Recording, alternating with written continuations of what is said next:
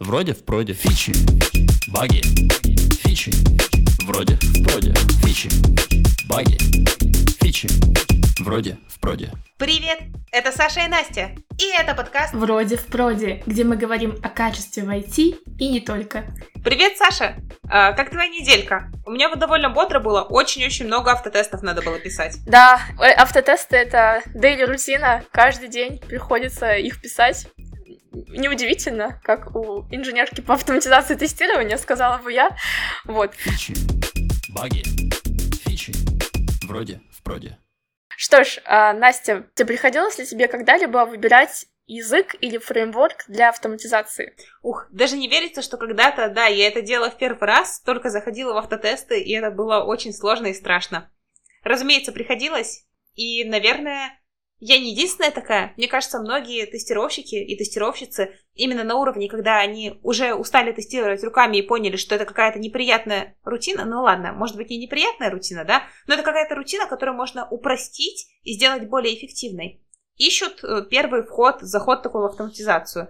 И неизбежно встают перед вопросом выбора стека. Мне кажется, было бы здорово сегодня об этом поговорить и, может быть, дать какие-то советы нашей аудитории, особенно тем, для кого эта проблема актуальна. Да, я сразу представляю этих э, бедных QA, которых берут э, в проект одних, поднимать автоматизацию с нуля. И часто еще такое бывает, что, в принципе, ну, у этих людей не так много опыта для таких обширных решений.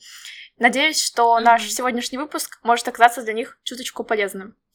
Вот, давай тогда с тобой обсудим, самый популярный кейс — это тестирование веб-приложения, когда у нас есть какой-то бэкэнд и какой-то фронтенд. И, соответственно, нам необходимо реализовать большую автоматизацию для этого всего. Что нам можно делать и как на различных уровнях тестирования нам выбрать все-таки язык, а, фреймворк. Мы знаем, что сейчас их огромное количество, и они плодятся со скоростью света чуть ли не каждый день как среди всего, всей этой кучи всего, казалось бы, очень полезного, выбрать самое полезное или даже, наверное, самое применимое для конкретно вашего проекта. Давай начнем с бэкэнда и пойдем по порядку, начиная от юнит-тестов, uh-huh. заканчивая системными тестами. Все начинается с юнит-тестов. Как раз хочется вспомнить про пирамиду тестирования, пирамиду автоматизации тестирования. У нас в основании всегда стоят юниты, дальше интеграционные, потом системные тесты, и на самой-самой верхушке это тесты руками. И вот, мне кажется, будет логично пройтись прямо по этой пирамиде с самого начала. Саша, передаю тебе слово. Собственно, юнит-тестов у нас должно быть э, наибольшее количество. Э, как выбрать фреймворк для них?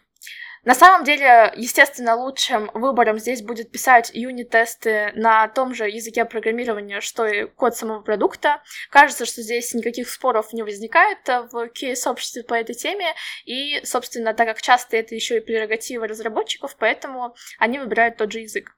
Что касается различных библиотек тестирования, то здесь зависит от того, на каком э, языке программирования они пишут. У каждого языка программирования есть какая-то базовая популярная библиотека тестирования, которую можно использовать. Если мы говорим о Java, то это JUnit 5, либо TestNG. В принципе, они вполне взаимозаменяемы. Здесь все достаточно просто. Если переходить на уровень ниже, и мы говорим о API-тестах, э, то здесь уже появляются некоторые холивары, помимо по поводу того, как же они должны быть написаны. А, во-первых, а, часто выносят а, эти API-тесты в отдельный репозиторий и иногда даже пишут на другом языке программирования. Я все-таки за то, чтобы так не делать, и я предлагаю концепцию, в которой мы можем писать тест на том же языке программирования и в идеале еще и в том же репозитории для того, чтобы мы могли переиспользовать часть кода продукта. А, во-первых, э, переиспользование части кода продукта — это достаточно удобно, если мы говорим о каких-то моделях, то есть DTO, э, сущностях, которые мы отправляем внутри запросов или получаем э, из запросов и затем сериализируем из JSON в какой-то объект. А, помимо этого, есть удобное дополнение за счет того, что мы ведем не разделенный flow, а совместный flow вместе с разработкой. Это значит, что мы можем э, фиксить э, наши тесты, менять их, расширять и так далее, прямо в том же merge request е, что и сам код продукта, сама фича, э, и это достаточно удобно, это влияет и ускоряет наш flow в целом разработки. А, помимо этого, конечно же, у нас происходит шаринг знаний с разрабами, и еще немаловажно, возвращаясь к нашему первому пункту с юнит-тестами, когда мы видим юнит-тесты и видим а, наши API-тесты, мы можем анализировать, а насколько у них пересекается вообще покрытие, и действительно ли они друг друга дополняют, как должно быть, следуя нашей пирамиде тестирования, а не покрывают одну и ту же логику, при этом не покрывая а, какую-то другую, не менее важную логику. Фичи, баги, фичи, вроде в проде. Что касается библиотеки тестирования, которую можно выбрать э, для API, также существуют э, базовые популярные библиотеки. Если говорить о JVM стеке, то здесь у нас есть э, три библиотеки, которых можно отсортировать по высокоуровневости. Самая высокоуровневая библиотека и самая популярная является REST Assured, которая позволяет нам достаточно удобно в таком BDD-стиле цепочкой вызовов осуществлять запросы HTTP-запросы и наполнять их различными данными. При этом там из коробки доступна сериализация и десериализация, что делает э, программирование достаточно удобным. Э, если говорить о более низкоуровневой библиотеке тестирования, то это Retrofit. И Retrofit э, удобен в тех случаях, когда вам недостаточно кастомизации Assured, то есть вам необходимо а, переопределять запросы, их какие-то параметры на более низком уровне, и вы не хотите эту часть э, делегировать вот этой дополнительной обертки. В этом случае вы можете использовать его. И для самих, самих, самых таких жестких кейсов есть REST template, который используют, когда хочется прям с нуля писать э, полностью HTTP запрос самостоятельно. Это бывает достаточно редко, это в каких-то очень кастомизированных приложениях, где действительно используются суперспецифичные э, синтаксис э, и, скажем так, просто другие библиотеки тестирования не позволяют достичь такого покрытия, а, вспоминая истории про бэкэнд-тестирование и автоматизацию, сразу помню, как я первый раз забила в Google автоматизация тестирования. Мне, естественно, выдалась ссылка на что-то типа JUnit, и я пошла пилить маленькие юниты на наши методы, ну, совершенно забыв про то, что бэкэнд у нас на PHP. И когда разработчик это увидел, он очень долго ржал. Я бы тоже сейчас поржала с этого. Но, к слову, про PHP, Часто, когда ко мне приходят на менторинг, и мы начинаем выстраивать э, тесты на продукт, и, собственно, я говорю о том, что вот почему можно писать на языке программирования продукта, почему это круто, и когда я слышу в ответ, что продукт написан на PHP, и Кей такой с очень грустным лицом говорит, что, может быть, все таки не на языке продукта, мне хочется сделать исключение и сказать, что ну хорошо.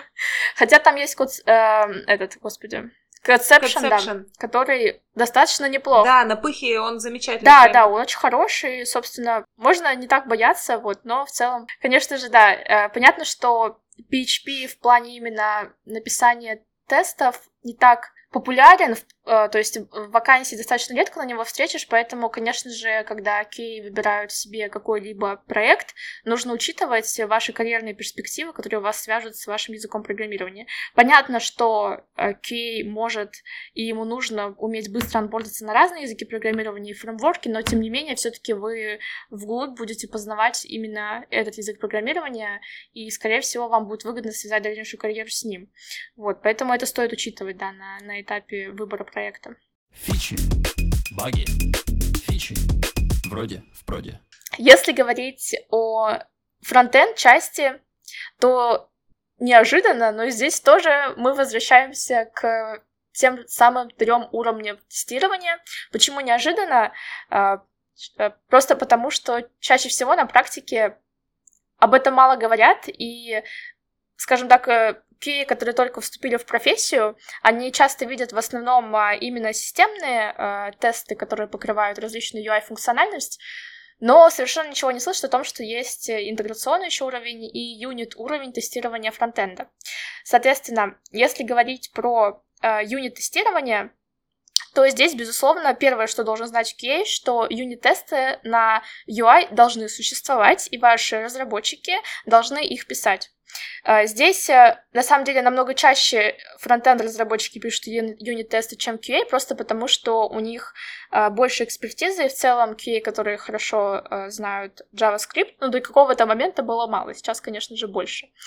Вот, поэтому я вам предлагаю в первую очередь сходить к своим разработчикам, узнать, пишут ли они юнит-тест. Если, если не пишут, то пропушите идею того, что им нужно начать это делать. И помимо этого отсмотреть, а как вообще эти тесты выглядят, познакомиться с ними, это будет вам в любом случае полезно для того, чтобы либо их расширять, а, либо понимать вообще, как они выглядят. Если говорить о интеграционном уровне тестирования, то здесь тоже э, есть пространство для того, чтобы внедрить новые практики. Во-первых, это э, тестирование компонентов, которые могут писать и сами QA. Там есть различное огромное количество э, библиотек, поэтому я, наверное, не буду их описывать, потому что в зависимости от вашего стека они могут быть совсем разными. Но так как э, принципе, фронтенд комьюнити активно контрибьютит в развитие тестирования, действительно пишут очень много классных тулов. Я советую вам э, обсудить это с вашими разработчиками и выбрать самый подходящий для вашего проекта. Поэтому вместо того, чтобы покрывать все возможные E2E-тесты, я предлагаю вам разделить Э, вашу страницу на различные компоненты и тестировать на уровне выше отдельные компоненты. Помимо этого, для того, чтобы протестировать не функциональность, э, а именно верстку, вы можете также осуществить тестирование сторибуков. Сторибуки, кто не знает, это некая, скажем так, документация, которая описывает различные компоненты, и в, этой, в рамках этой документации вы можете задавать начальные значения этих компонентов. Ну, то есть, условно, вы можете пробовать отрисовывать э, различные шрифты, вы можете э, добавлять информацию о том, какой девайс, смотреть, как конкретный компонент представим, что, например, этот чекбокс выглядит именно на этом девайсе. Также вы можете кликать на этот чекбокс, проверять, что он корректно работает, и для этого нет необходимости поднимать весь условно ваш фронтенд и тестировать это в рамках E2E теста. То есть таким образом вы на уровне раньше гарантируете, что у вас э, действительно каждый из отдельных компонентов работает, а вы понимаете, что компоненты могут в различных местах сайта переиспользоваться. И для того, чтобы э, еще посмотреть на то, в принципе, как выглядит ваш UI, ничего ли в компоненте не съехало, вы можете использовать скриншот тестирования, и как раз оно доступно и в тестировании в сторибуках, то есть вы можете не только функциональность проверять, но еще и фиксировать определенный э, скриншот, который является таким э, идеальным скриншотом, на который вы опираетесь, и сравнивать его с скриншотом, который пришел после каких-то изменений. Собственно, если допустимо изменение, то все хорошо. Если нет, то вы находите багу в отображении и, собственно, дальше ее фиксите. Фичи, баги. Вроде, в проде. Да, э, собственно, для всех этих э, различных юнит интеграционных тестов много фреймворков. Один из них — это Jest, и также есть еще InZoom и много других. Собственно, выбор большой, просто проведите некоторый research того, что применимо именно к вашему проекту. Если переходить на уровень ниже и говорить уже о системном уровне, где как раз появляются наши E2E-тесты, которых, как мы помним, должно быть не так много, и они не, не должны дублировать ту функциональность, которая была протестирована выше. Здесь мы проверяем именно общий flow, что в целом все компоненты собрались вместе как надо, а, и какая-то базовая бизнес-логика работает корректно. Здесь, если мы говорим о том, каким образом мы можем имитировать клики, то, я думаю, всем известны вам Библиотека — это Selenium, которая позволяет нам достаточно удобно имитировать э, клики в различных браузерах. А, помимо этого, также есть э, высокоуровневая обертка, которая стала сейчас, наверное, самой популярной, в принципе, на рынке. Это Selenit. Помимо того, что у них веселая дока, а, этот инструмент также очень удобный в анбординге, то есть буквально пару часов вы уже можете писать базовые тесты. Также по по сравнению с Селениумом у него есть несколько преимуществ. Например, он поддерживает э, явные или явные ожидания, или так называемые умные ожидания из коробки, то есть вам нет необходимости добавлять кастомные какие-то вейтеры, чтобы точно не приглядеть, что ваш э, элемент отобразился, то есть, ну, может быть такое, что просто ваша страница по какой-то причине долго отвечает, э, и вы пропустили ваш элемент. Собственно, Selenit полностью автономно о вас заботиться, добавляя внутрь каждого поиска элемента э, неявное ожидание, в рамках которого он будет э, достаточно длительное время ждать ваши элементы, только уж если совсем он никак не появляется, только в этом случае упадет. Собственно, это облегчает работу. Э, в целом они постарались вынести методы и сделать их более высокоуровневыми. Собственно, ваш код будет получаться буквально скажем так, э, очень человекочитаемым и простым для понимания. У Селенида есть еще прекрасная э, тема в том, что он хорошо интегрируется с Алюром. А, в том плане, что у него есть кастомные асершены, ну, то есть вот это should, should have, should be, и, соответственно, они себя включают и ожидание, и проверку состояния элемента. И поэтому, если в обычном случае мы пишем какой-то assertion, да, то есть проверяем условия, добавляем какое-то сообщение об ошибке, то есть это занимает какое-то количество шагов, то в случае с селенидом мы просто используем вот эту вот кастомную проверку, и в случае, если эта проверка падает, то даже вывод будет человекочитаемым без дополнительного описания ошибки. Ну, то есть, например, элемент is not visible. То есть все логично. Элемент мы ожидаем, что он должен быть видимый на странице, он невидимый. Все, пожалуйста.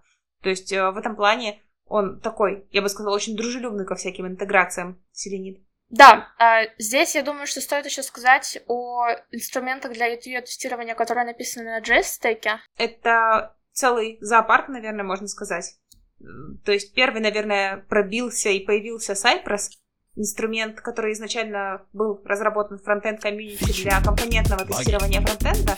И его основной вроде, фишечкой было, во-первых, то, что с ним можно тестировать компоненты, а во-вторых, то, что он поддерживал в себе асинхронность, и можно было, например, писать end-to-end тест, дождаться, пока там какой-то запрос пройдет асинхронный, и только после этого продолжать.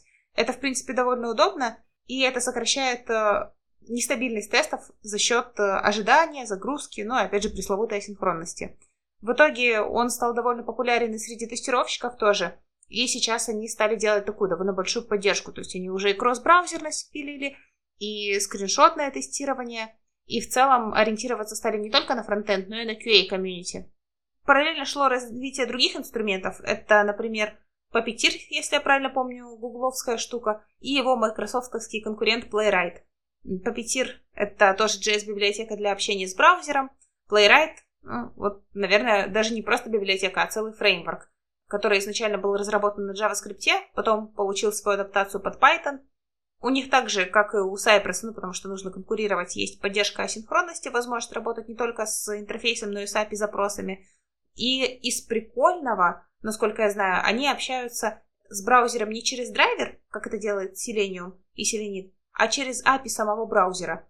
То есть э, в этом плане интеграция получается более нативная, и это несколько ускоряет сами тесты и сокращает э, производственные мощности, которые нужны на этот запуск. Я бы сказала, что на Playwright можно внимательно посмотреть и подумать, а точно ли нужно внедрять UI-тесты на языке программирования бэкэнда, потому что когда мы говорим о подходе, что вот мы пишем тесты на Селените, это про то, что мы пишем тесты на том же языке программирования, скорее всего, что и бэкэнд, да. Вот. А здесь э, я бы сказала, что сейчас могут быть преимущества у подхода, у подхода с Playwright, потому что мы можем также создать э, совместный флоу разработки вместе с разработчиками фронтенда. Собственно, аналогично, как мы сделали с бэкэндом. И это нам может принести дополнительные фичи, потому что в этом случае, так как э, фронтенд понимает, да, что такое Playwright и понимает, что такое JS, мы можем из коробки получить э, совместный флоу, в котором э, фронтендеры будут помогать нам поддерживать тесты и, возможно, даже их расширять. И, собственно, так как запуск будет производиться вместе, там же, где мы разворачиваем наш фронтенд, так, так, там же рядышком будут у нас бежать тесты, кажется, что может получиться достаточно эффективный в целом процесс автотестирования. Поэтому здесь я бы сказала, что стоит особо тщательно проанализировать этот момент и не бросаться сразу на самый простой инструмент. В плане сейчас, наверное, самый раскрученный это все-таки селенит, если говорить про JVM Stack, а, а попробовать посмотреть и в сторону Playwright, и подумать, не с точки зрения того, а как вы просто какой инструмент бы внедрить, а с точки зрения того, как этот инструмент и в целом процесс войдет в общий флоу разработки и как вы сможете его автоматически запускать. Фичи, баги, фичи, вроде, в проде. Саша, ты так здорово подвела к тому, что дальше хотелось рассказать. Мы сейчас обсудили технические возможности автоматизации и то, как мы выбираем инструмент именно по, ну, каким-то, наверное, характеристикам кодоцентричным, я бы сказала. То есть, когда мы сравниваем со стеком нашего бэкэнда, фронтенда, решаем, для каких тестов будем использовать и как это впишем в общий флоу разработки. Кроме этого, есть еще несколько вопросов, которые стоит задать себе при выборе инструмента. И вот то, что ты сейчас сказала, очень близко с ними бьется. Наверное, э, как раз-таки стоит их обсудить. Первое, на что мы обращаем внимание, когда выбираем стек, э, язык и средства автоматизации, это то, какие задачи эта автоматизация будет решать. Что нам вообще от жизни нужно. Возможно, нам нужно поднять автоматизацию тестирования прямо с нуля на всех уровнях. В таком случае мы заходим в лог, смотрим стек нашей разработки, да, то есть э, проверяем, какие есть инструменты, насколько они удобные, насколько они соответствуют нашим потребностям. Может быть, нам нужно написать какие-то самые базовые тесты, и в таком случае в проект не имеет смысла втаскивать кучу зависимостей. Да, допустим, у нас есть какой-нибудь микросервис на Go, мы берем встроенный пакет тестинг для Go, и там же фигачим тесты. Все, все счастливы, все довольны, проверки есть. А может быть, у нас уже такая более э, комплексная система тестов, да, то есть мы хотим не только модульные тесты написать, но еще и какие-нибудь компонентные, может даже немножечко близкие к интеграционным. В таком случае мы уже смотрим на какие-то более премудрые инструменты, э, какие-то дополнительные фреймворки, может быть, э, не от э, самих разработчиков языка, а от сторонних разработчиков. Ну, самое главное, чтобы они отвечали тому, что нам нужно. Опять же, если мы говорим про автоматизацию UI-тестирования, да, если нам нужно быстро собрать MVP какой-то с автотестами, то, э, в принципе, окей, можно использовать селенит, потому что, как Саша совершенно верно заметила, у него очень быстрая скорость анбординга, и в данном случае цель оправдывает средства. То есть э, составить быстрый-быстрый комплект э, системных автотестов, которые будут проверять критичные пользовательские пути, показать, почему это удобно, да, супер. Если мы хотим тестирование фронтенда поднимать полностью, нам нужно чтобы это была, опять же, большая система, да, где у нас разработчики будут интегрированы в процесс тестирования, где тестирование будет проходить на разных уровнях, начиная с компонентов, то имеет смысл смотреть уже на инструменты, конечно, нативные, на самом языке разработки. Опять же, может быть ситуация, когда у нас фронтенд написан, например, на какой-то редкой технологии, типа того же Дарта. В таком случае уже немножко сложнее подключать инструменты того же стека, и вроде как э, преимущество, которое получают инструменты на JavaScript написанное, оно немножечко отходит на второй план. Приоритеты уже немножко меняются, имеет смысл смотреть в разные стороны. Следующее, на что следует обратить внимание, это какой язык будет достаточно прост для погружения текущей команды. Тут надо понимать, что иногда, опять же, поставить процесс автоматизации, ну, как я люблю говорить, э, хоть какая-то автоматизация рутины, это лучше, чем вообще отсутствие автоматизации. Пусть первые тесты будут кривые, пусть они будут там на каком-нибудь другом стеке, если нет возможности написать на том же стеке, что и язык разработки. Но это лучше, чем если мы будем то же самое делать руками, да? Пусть, главное, эти тесты будут надежными и будут давать нам реальный результат, что да, там вот э, здесь все работает, здесь все хорошо, там такое-то покрытие. Фичи, баги, фичи, вроде, в проде. Абсолютно поддержу Настю, что просто мы очень часто рассказываем про мир розовых паней, который не всегда таков, и, конечно же, людям, которые только-только начинают свой путь, и тем более на каком-то адовом проекте, где просто нужно все переделывать, а, нормальный подход просто взять в моменте и выбрать вам то, что кажется проще всего, пусть это даже не подходит ни под какие, в общем, другие параметры, которые мы ранее озвучивали, и начать что-то автоматизировать, если это принесет вам плюс в плане эффективности вашей работы, и вы, потратив 2 часа, сэкономите условно там 50 часов, это уже стоит того на все 100%. Да, абсолютно поддерживаю Сашу.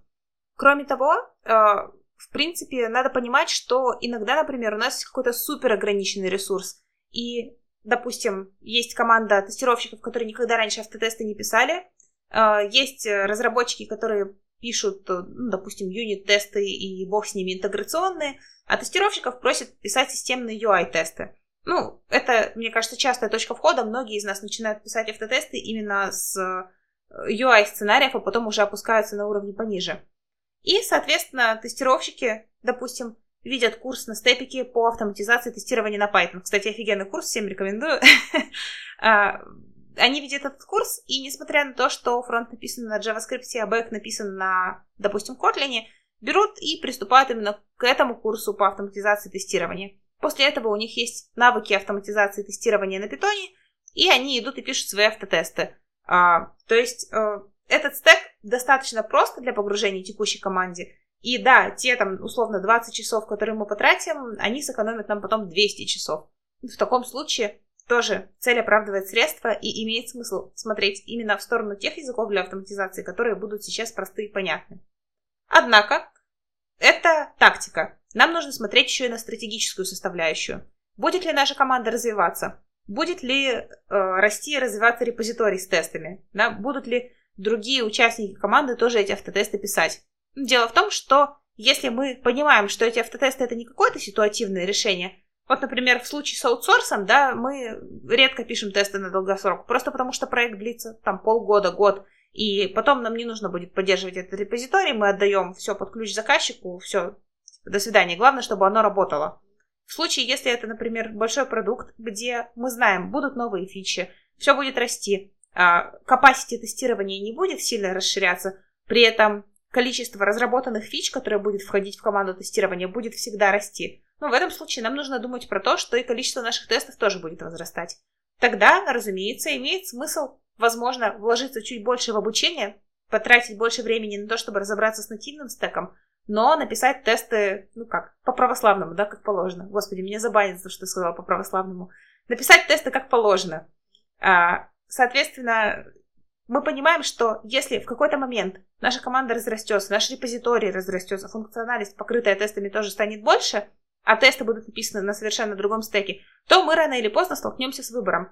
Или держать все в разных репозиториях, то есть э, монорепа у нас уже не получится, у нас будет много репа, что влечет за собой ряд проблем. Либо нам нужно будет выделять отдельное время на то, чтобы переписывать этот тесты на нативный стек с нуля. А это тоже не очень приятно, мало кто любит рефакторить и переписывать все прям-прям-прям с нуля. Гораздо приятнее поддерживать то, что уже хорошо работает. Ну, это такое имхо. Возможно, со мной не согласятся наши уважаемые слушатели.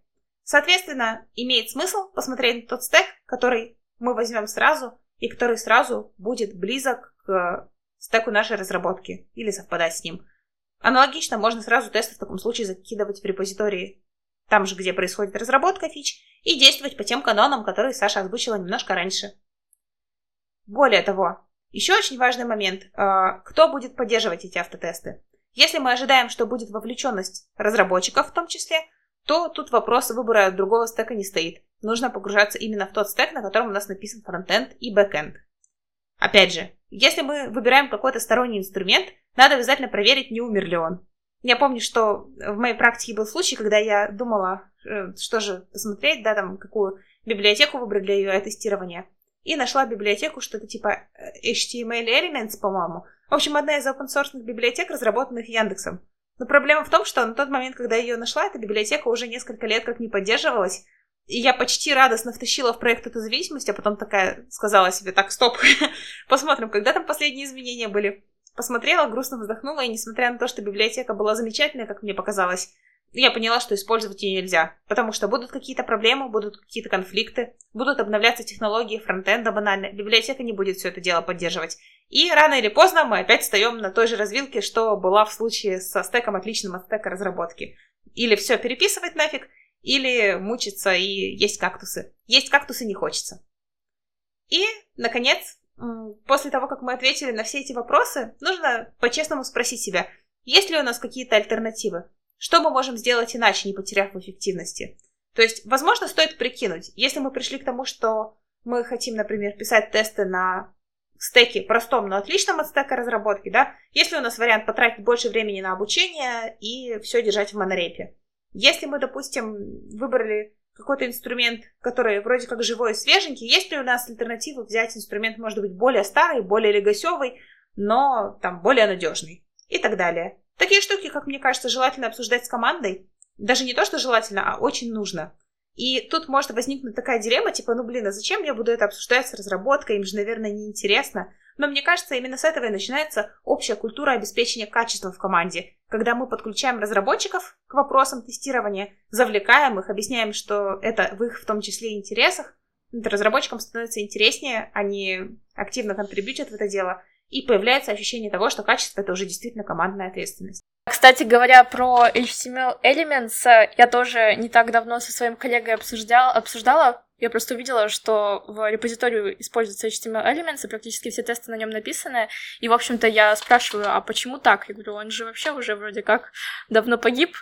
А, и Коллега рассказал мне, что есть определенные поинты, в которых э, нет альтернатив HTML Elements.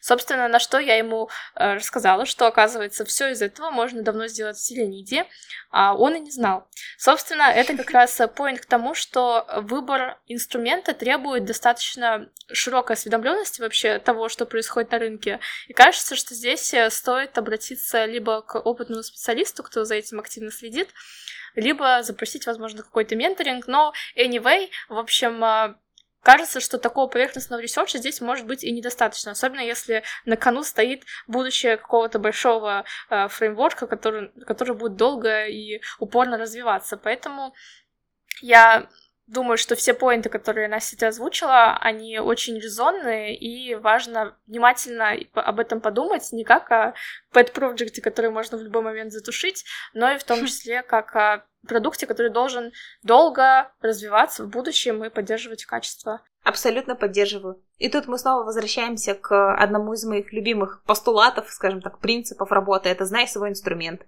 Когда ты знаешь, что можно и что нельзя сделать той или иной технологии, становится жить намного легче. Ну, как в данном случае было с селенидом.